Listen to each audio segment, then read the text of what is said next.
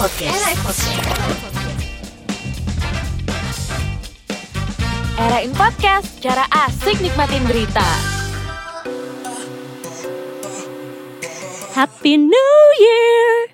Selamat tahun baru 2020. Malam berganti, kalender juga ikutan ganti. Kalau begitu, jadwal wawancara tim era.id selanjutnya bakal Yolanda tandain di kalender baru dong. Jadi penasaran, di tahun 2019 kemarin tim era.id udah ketemu sama siapa aja ya? Ini dia rekapnya di Who We Met on 2019. Era.id. Orang pertama yang tim era.id temui tahun 2019 kemarin adalah DJ Dinar Candy.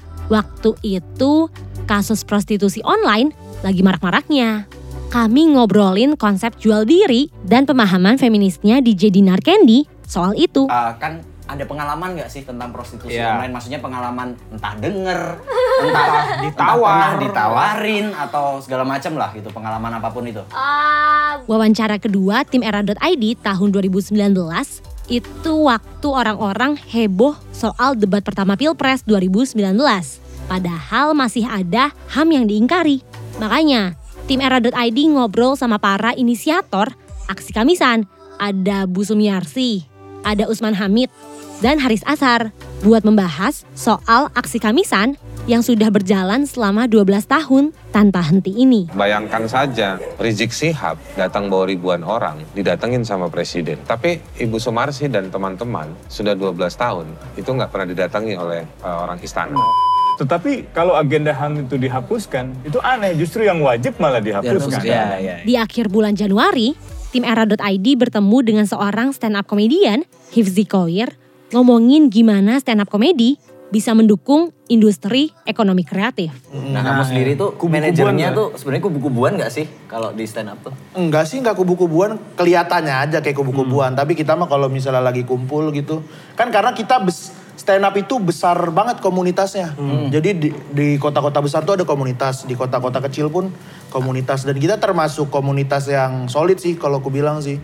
Masuk ke bulan Februari, kelompok penerbang roket, band rock yang makin naik daun ini, ngobrol sama kami soal keunikan album barunya saat itu, Galaksi Palapa, yang ada kaitannya sama anime Dragon Ball. Karena emang pas awal kita brainstorming gitu di tahun 2016 itu di sini ketika baru tercipta dua atau tiga lagu dari Galaksi Palapa ini kita udah punya visi panjang sih itu kita udah udah um, dari obrolan itu jadi Siapa yang udah pernah pakai jasa rangkai katanya Zari Hendrik?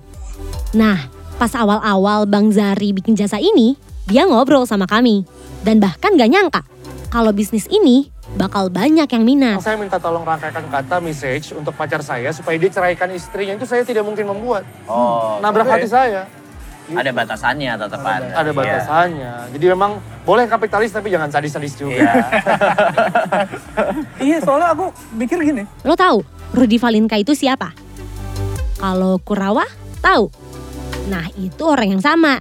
Bisa dibilang buzzer Twitter kenamaan lah. Kami ngobrolin tuh soal dunia buzzer politik yang tahun ini riuh banget ya. Lu dulu, ini soal yang tim pemenangan salah satu kubu yang dari Rusia. Lu kalau nggak salah tahun berapa, 90 berapa aja sebenarnya. Lu pernah nge-tweet tuh. Ya, jadi jadi gini. Orang tuh selalu bilang bahwa gue nih jago ngeramal. Selanjutnya Marsekal Purnawirawan TNI Cepi Hakim. Dia juga menyempatkan waktunya buat ngobrol sama tim era.id. Kalau lo mau tahu alasan kenapa tiket pesawat domestik lebih mahal daripada tiket pesawat ke luar negeri, lo harus dengerin nih episode kali itu. Nih, publik ini ngelihat oh tiket domestik lebih mahal daripada tiket ke luar negeri. Apa emang begitu, Pak? Jadi su- susah, orangnya sedikit. Sehingga pengambilan kebijakan keputusan tentang penerbangan, dia harus memperoleh masukan dari para ahlinya. Di awal bulan Maret, tim era.id bisa ketemu sama Gugun, vokalisnya Gugun Blues Shelter, band blues Indonesia yang sudah mendunia. Kami ngobrolin banyak macam, dari proses bermusiknya GBS, pandangan tentang KPI, sampai ngomongin mantan. Dibikin program untuk chart lagu barat Mm-mm, sendiri top gitu 10 apa, gitu. program 10 chart apa. lagu jorok gitu. Muternya jam 2 malam gitu kan. Anak kecil nggak ada denger. Ya kan? Lagi-lagi orang ronda lagi.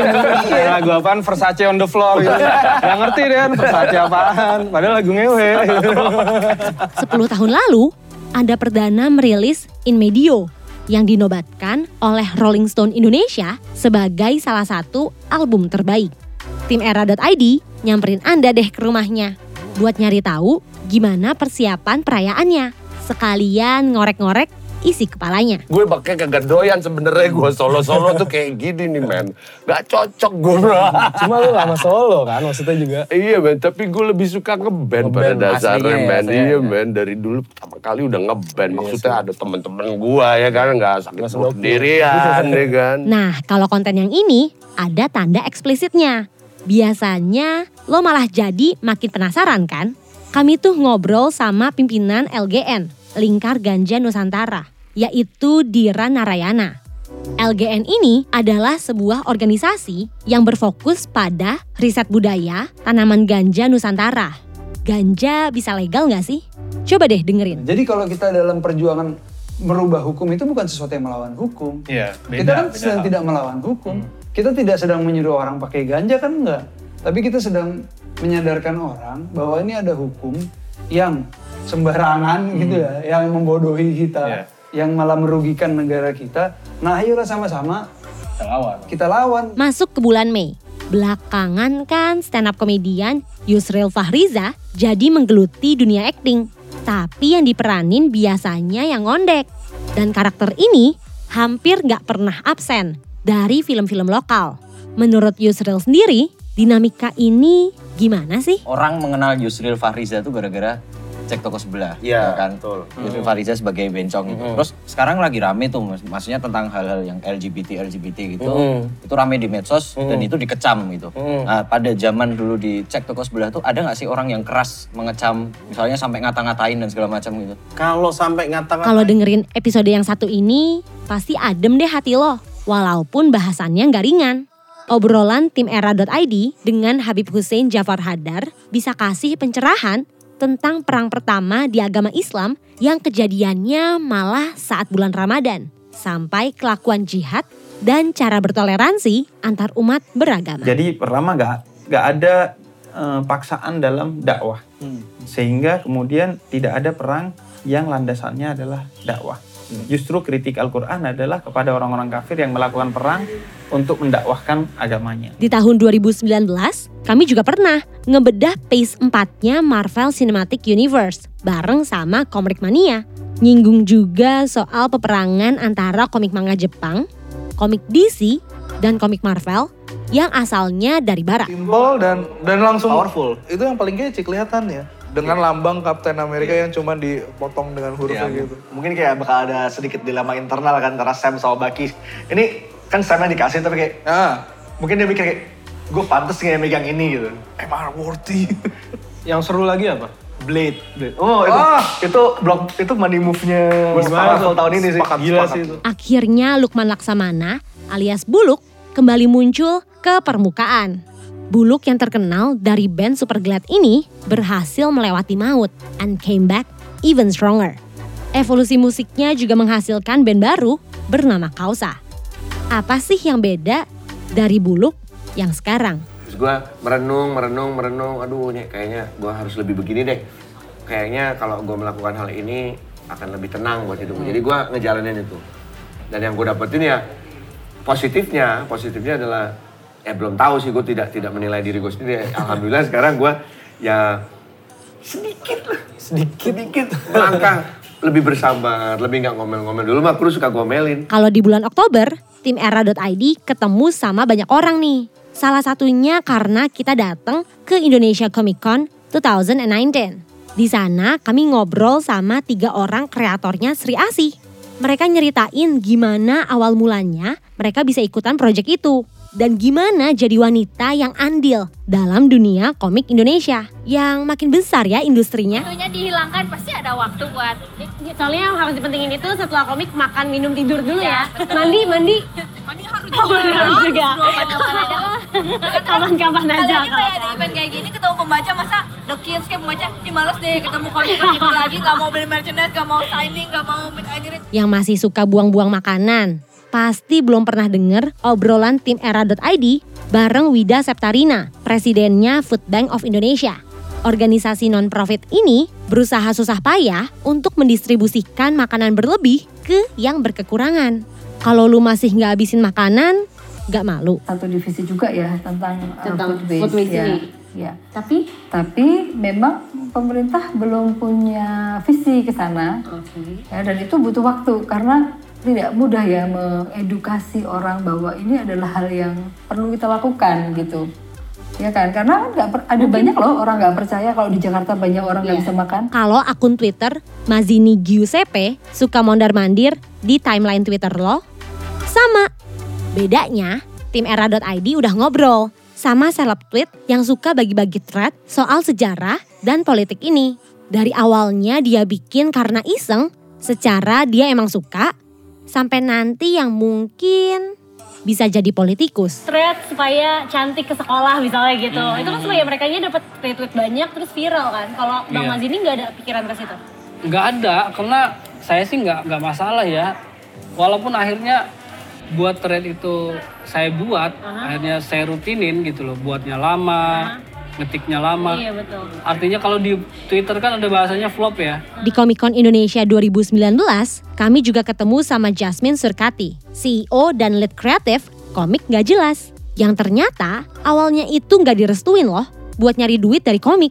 Tapi karena cara Jasmine mempromosikan produknya itu kreatif dan beyond, terlanjur nyaman dan terkenal deh. Soalnya kan awalnya kakak nggak boleh bisnis komik juga kan? Enggak, itu gue waktu itu bilang ada apa namanya pasar komik Bandung, Takoban. Gue bilang sama ortu gue gitu, aku mau iseng dong buka di sini jual buat buat jajan dikit gitu. Oke, itu gue all out gitu. Jadi kayak print buku sendiri, nyoba pin apa segala. Dan saya jadiin itu tes uh, di sana selling gak sih gitu. Selain Jasmine, kami juga ngobrol sama Keina Sasi, Chief Marketing Naubun Project, yang juga penulis dari komik Project Kuli dan novel Gandaloka.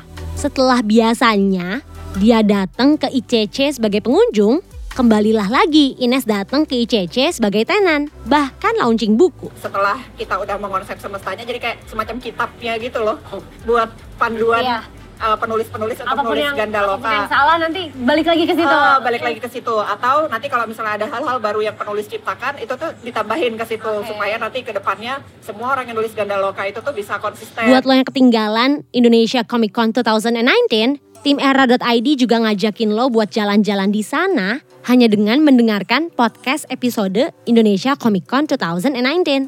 Kami ngajak lo berkeliling, datang ke boothnya Aksi, Asosiasi Komik Indonesia, terus ngobrol sama tim Tahilalads, sama Dana perwakilan dari Komik Mania, ngobrol juga sama Rizky perwakilan dari penyelenggara acara, dan salah dua cosplayer bernama Moses dan Andrew. Sampai-sampai kami juga ngobrol sama Rico, si Mang Darkos. iya gak sih Iya, Dia kan Tor. bawa kapak Iya, kan Tor. ya tapi Tapi rambutnya kok gitu ya? ya udah. Ya, ya udah lah. Semangat mas. Terus ini ada ini nih yang hijau-hijau. Ini siapa mas? Yang hijau Mel hijau Vision itu- bukan sih? Bukan ya? oh ya kayaknya Mel Vision deh kalau Tapi- dari rambut-rambutnya Tapi kayak agak salah rambut. Apa kita yang salah? Gak tahu juga deh. Etsa Estella yang kerap dipanggil Eca dengan nama Twitternya Sang Pisang Pakai K ternyata masih muda banget. Tapi cara pandangnya dewasa dan inspiratif sekali. Bukan cuma dari thread soal diet yang sehat, tapi juga dari caranya memandang bully. Aku dari playgroup aku udah tahu Hah? aku dibully.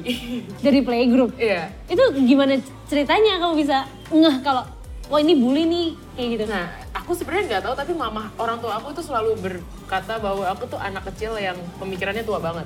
Oke. Ya, jadi mereka tuh kayak adek jangan cepet-cepet tumbuhnya kamu ketuaan. Salah satu sosok yang sekarang lagi ramai diperbincangkan publik, Febri Diansyah, udah ngobrol duluan sama tim era.id.